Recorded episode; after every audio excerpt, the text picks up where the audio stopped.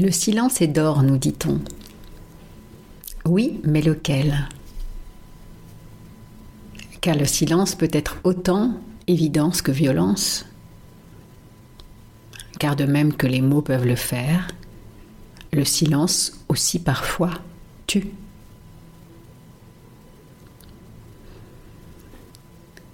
Il y a le silence du ciel, celui qui se fait en nous lorsque nous contemplons la Voie lactée par une merveilleuse nuit d'été.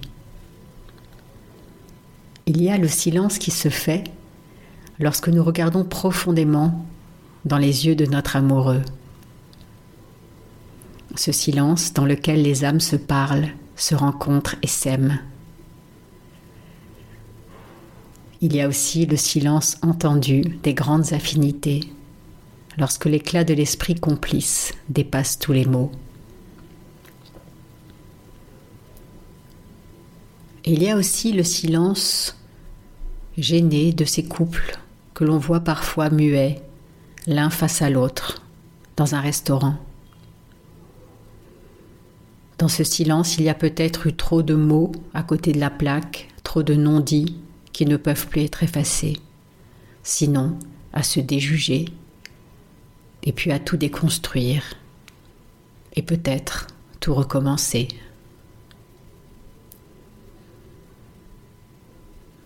Il y a le silence punitif, celui des punitions d'enfants, le silence à table pour ne pas gêner les adultes par des questions embarrassantes ou, selon eux, ennuyeuses. Le silence au coin, les mains derrière le dos, avec ou sans bonnet d'âne. Le silence imposé à ceux qui, selon d'autres, s'expriment à mauvais escient. Le silence muselé des opposants, contradicteurs ou complotistes. Et aussi celui des femmes, dont l'expression a été bien enfoncée au fond de la gorge pour qu'elles ne puissent plus crier leur vérité, ou la vérité, parfois.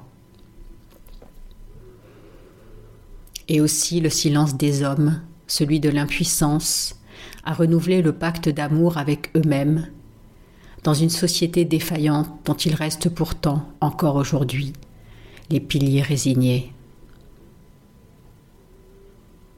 Et d'autres de ces silences qui ne sont pas nommables car ils sont enfouis dans l'espace du traumatisme prévocal.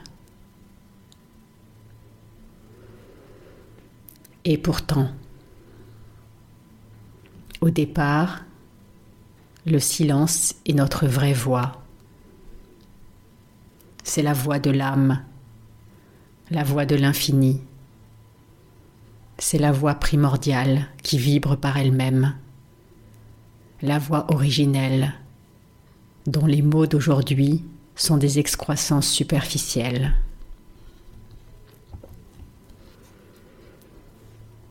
Il y a aussi le silence du méditant, qui dans son intériorité recycle, transforme et libère toutes les inexactitudes générées par un mental trop agité et des paroles désordonnées. Ce silence-là peut faire peur, il peut ressembler au vide, mais nous le savons tous lorsque nous avons fait l'expérience au moins une fois, que ce vide est habité, que ce vide est plein de connaissances. Et c'est ce silence-là que nous allons ouvrir, invoquer, le silence de la connaissance qui, contrairement à celui du savoir, n'a rien à prouver. Car cette connaissance nous habite tous. C'est notre voie de base, c'est notre maison. Car la conscience que nous sommes n'a pas besoin de mots. Et il est même possible que lorsque nous aurons développé nos capacités extrasensorielles, nous pourrons partager des informations essentielles à travers la voie du silence. À quoi pourrait-elle bien ressembler ? Et par quelles étapes intermédiaires pourrait-elle passer ? Elle pourrait commencer par l'intuition, une intuition communicative qui deviendrait un vecteur d'informations fiables, plutôt que douteux ou souvent mis en doute, comme c'est le cas aujourd'hui. Comme celle que nous appelons notre petite voix et qui sans doute est la messagère de ce silence intérieur.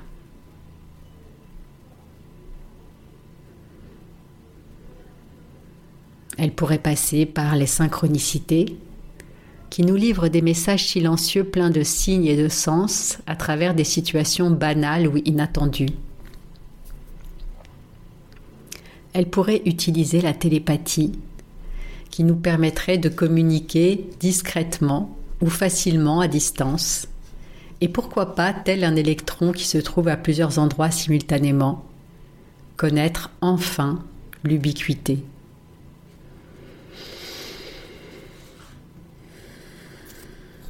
Toutes ces qualités, nous les avons déjà.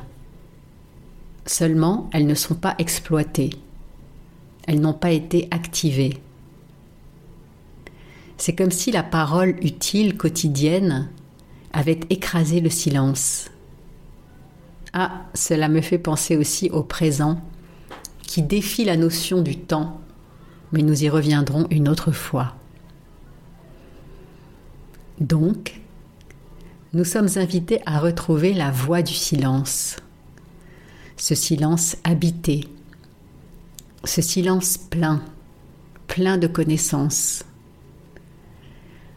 Oser le silence comme parole originelle, comme le souvenir d'une lointaine souveraineté.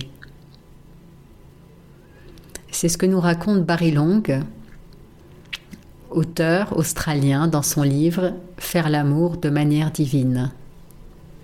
En voici un extrait.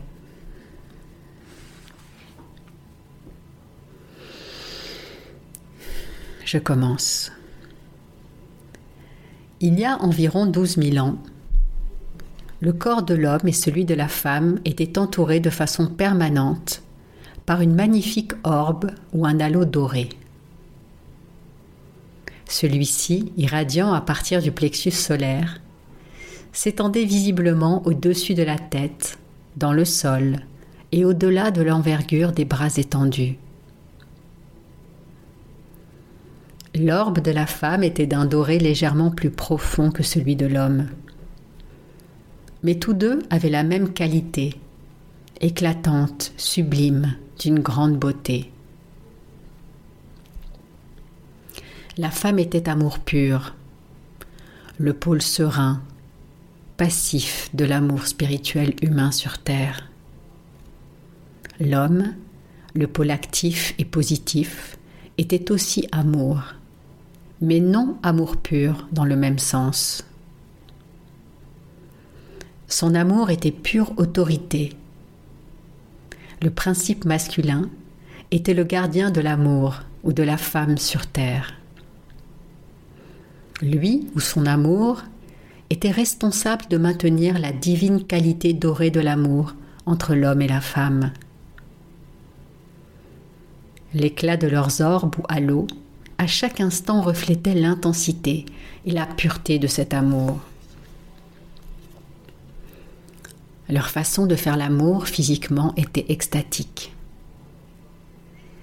L'énergie divine qui en était générée était si puissante qu'après avoir fait l'amour, leur corps ou leur halo irradiait d'une incroyable splendeur.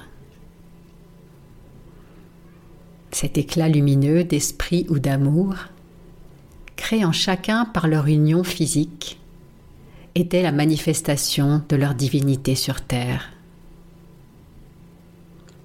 Car au début des temps, l'homme et la femme étaient des dieux. Et ils entretenaient la conscience et la présence de leur caractère divin, de leur éternité, en faisant l'amour physique d'une manière divine.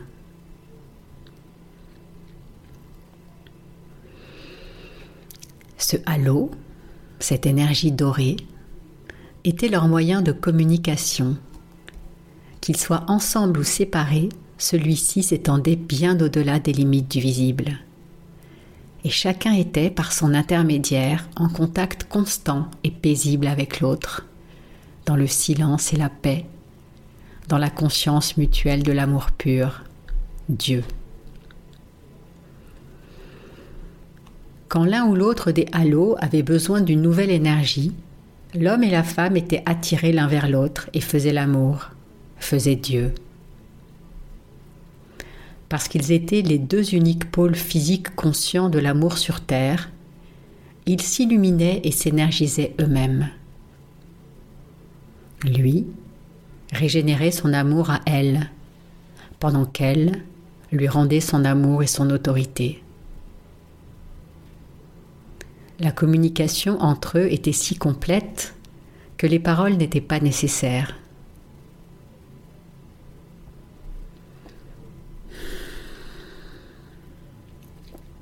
Le langage se développa avec le temps. Il se développa lorsque les hommes et les femmes commencèrent à oublier d'aimer et se mirent à se perdre eux-mêmes dans des moments consacrés à d'autres choses, notamment à construire le monde.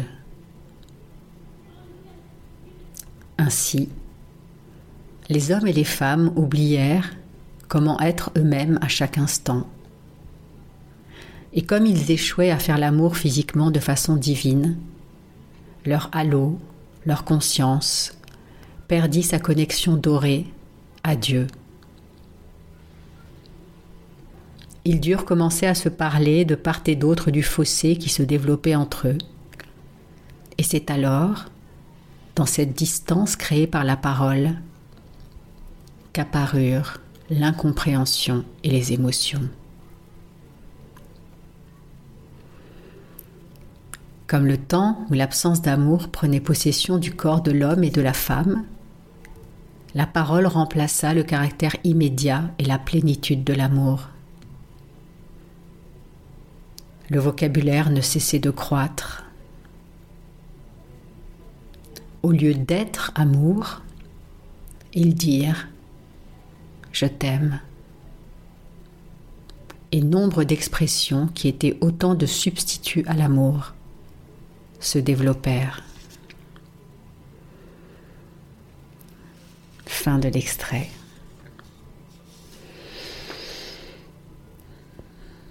Le silence est d'or quand il ne dort pas. Alors, réveillons-nous.